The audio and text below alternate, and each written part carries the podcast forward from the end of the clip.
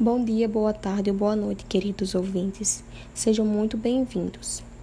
Eu me chamo Ana Vitória e o tema de hoje é sobre linguística e linguagem. A linguística é conhecida como a ciência que estuda a linguagem humana.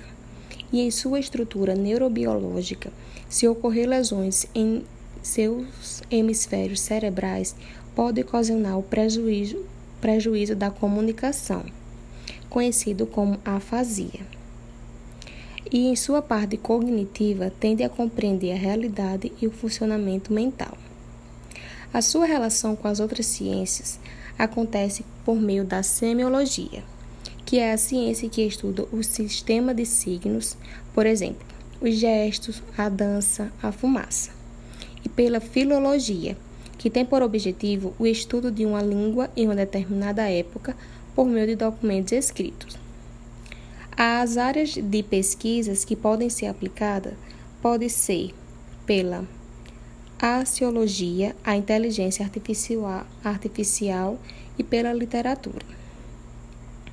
Já a linguagem é caracterizada como a forma de comunicação e é fundamental para a vida em sociedade, estando ligada na interação com nossos semelhantes, ou seja, que cada grupo social tem um comportamento de maneira peculiar, se manifestando diferente na fala. Vamos utilizar um exemplo. Por exemplo, quando estamos no trabalho, usamos uma linguagem mais formal. Bom dia, senhor. Como posso ajudá-lo? Resolver o seu problema. Outra situação é quando estamos em casa, quando utilizamos uma linguagem mais simples, mais fácil. Oi, amiga. Como vai sua vida? Então, é muito bom ressaltar que a linguagem varia de acordo com a época e o tempo, em que ao decorrer dos anos vai sofrendo alterações.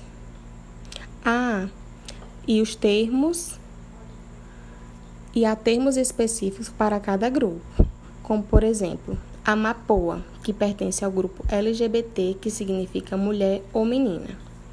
Assim, podemos concluir que a linguística e a linguagem é de tamanha relevância e que pre precisamos fazer o bom uso delas. Por fim, não menos importante, nenhuma língua é pior ou melhor que a outra, pois cada uma deve ser respeitada. Desse modo, vamos utilizar quando temos esse poder de, fa de falar.